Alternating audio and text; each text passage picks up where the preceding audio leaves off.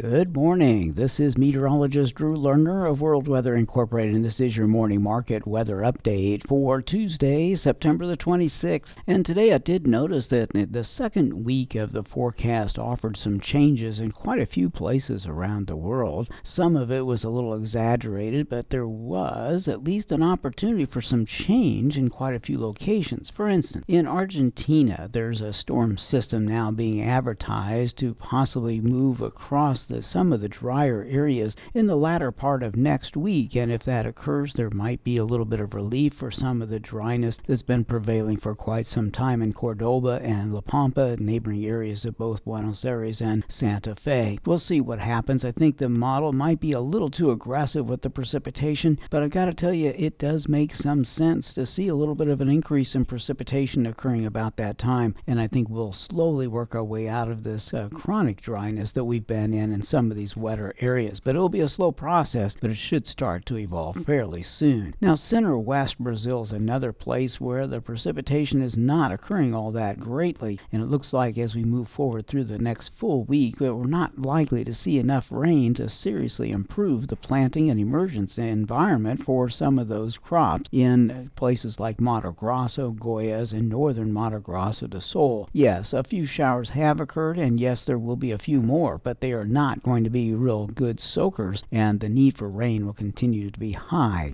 Now, center south Brazil is a little different story. I think they will see a little bit more substantial rains, and that will begin perhaps this weekend and continuing next week. And there should be some significant rain possible from Paraná to Minas Gerais and southern parts of Mato Grosso do Sul over time, and that'll probably be during the middle latter part of next week. Uh, in the meantime, southern Brazil, Uruguay, and northeastern Argentina remain plenty moist over the next 10 days to two weeks. Uh, another area of, uh, that has seen hmm. some beneficial moisture recently is South Africa, and they picked up some additional moisture last night. We don't talk about them very often, but their winter wheat, barley, and canola it lo- is looking very good, especially following the rains that occurred this past weekend and yesterday. Now, Australia is another place in the world that the second week weather outlook is looking a little bit wetter today. South Australia rainfall, or I should say, southern Australia rainfall is expected to stay restricted through this coming weekend, but next week looks wetter, and I do think both the southwest and the southeast corners will likely see a better rainfall, and that includes the southwest half of Western Australia, Victoria, southeastern South Australia, and perhaps a few locations in southern New South Wales. But this is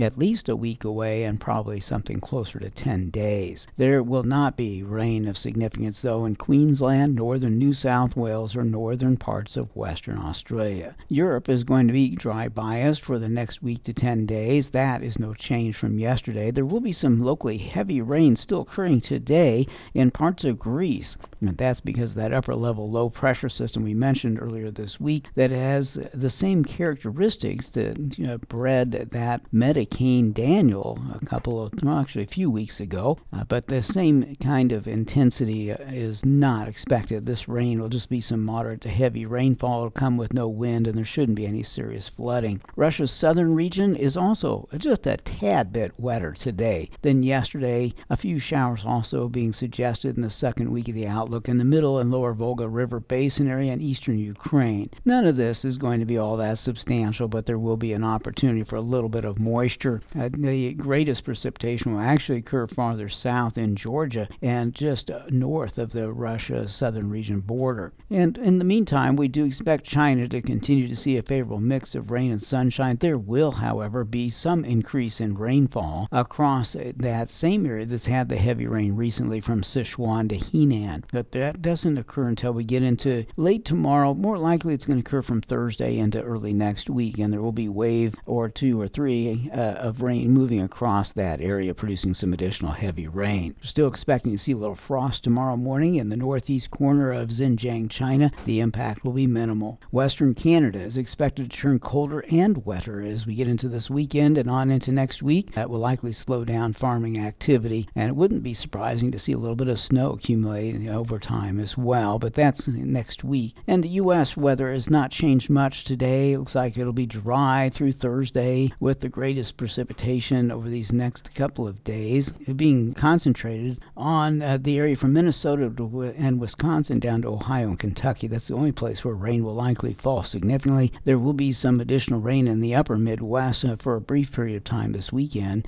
but otherwise, I think the rest of the Midwest and a big part of the plains and uh, northern Delta and southeastern states will see drier biased weather. It looks like uh, the uh, forecast in the Pacific Northwest will be turning wetter and cooler as time moves along. That's also consistent with what we said would happen in western Canada. This is meteorologist Drew Lerner.